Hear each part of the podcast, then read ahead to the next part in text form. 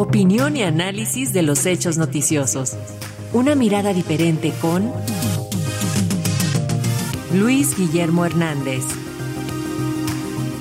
Así es, esta mañana Luis Guillermo Hernández, periodista y analista político, nos habla de la confrontación entre la Suprema Corte y el presidente Andrés Manuel López Obrador. Luis Guillermo, ¿cómo estás? Bienvenido. Muy buenos días, Paco. También muy buenos días a la audiencia de Radio Educación. Estamos viviendo en México un momento que no tiene precedentes en nuestra historia reciente. El Poder Judicial, tradicionalmente sumiso, hay que decirlo, obediente al servicio de los intereses y las lógicas del poder presidencial, ha abierto una nueva dinámica de desafío con el poder ejecutivo y también con el poder legislativo, ambos con presencia mayoritaria de una ideología política distinta de la que había prevalecido durante décadas, el progresismo, la ideología de izquierda. La declaratoria de inconstitucionalidad de una parte del llamado Plan B en materia político-electoral ocurrido esta semana debe verse mucho más allá de simplemente nueve ministros de la Corte diciéndole no a la mayoría parlamentaria en el Congreso y a un presidente de la República. Es también, pues, una declaración de independencia del Poder Judicial, sí, sin ninguna duda, pero también un desafío para la sociedad mexicana. Debemos vigilar con absoluta minuciosidad quiénes son nuestros ministros, nuestros magistrados, nuestros jueces, a qué intereses responden, qué ideología defienden, cuál es su postura política. Tenemos que entender que los ministros de la Corte no son individuos ajenos a las lógicas y dinámicas políticas de la vida pública nacional, sino que son resultado de estas. Quien quiera creer que la Corte en particular y el Poder Judicial en general son solo un conjunto de instituciones responsables de la impartición de justicia, ajenas a la política, se engañan profundamente. En la Suprema Corte de Justicia de la Nación se hace política y hoy ha quedado plenamente demostrado.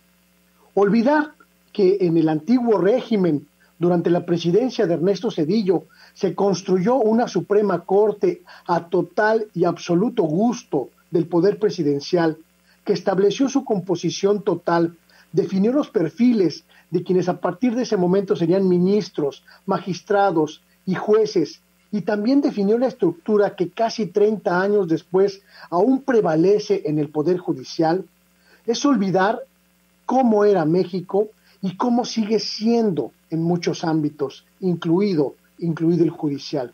Por eso, me parece totalmente atendible esta propuesta que acabamos de escuchar del presidente López Obrador, de que los cargos de ministros, jueces y magistrados también pasen por las urnas, que sean elegidos democráticamente. Esto ya ocurre en otros países y permite al menos establecer ciertos parámetros de independencia entre los distintos poderes que conforman que conforman una república, establecer una sana relación que es vital en cualquier democracia para tener claro al menos sus posturas personales, políticas, ideológicas, que de ninguna manera son ajenas a sus decisiones jurídicas.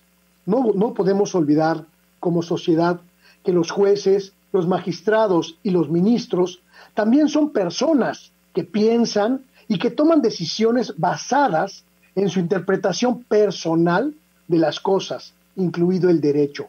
Interpretación personal. Hacerlo nos permitirá en el futuro celebrar sin preocupaciones la independencia real del Poder Judicial respecto de los otros poderes de la República, y no como hoy, que la confrontación abierta, frontal, inédita de la Corte, a algunos, como a un servidor, nos parece más un acto político nacido de la resistencia del viejo régimen a entender que hoy gobierna otra ideología política en este país. Celebremos la independencia del Poder Judicial, pero también obliguemos a la sociedad a custodiar ese poder como a los otros dos. Ese es mi comentario. Muchas gracias por el mismo, Luis Guillermo. Nos escuchamos la próxima semana. Un abrazo. Hasta pronto. Muy buenos días a todas y a todos. Hasta pronto.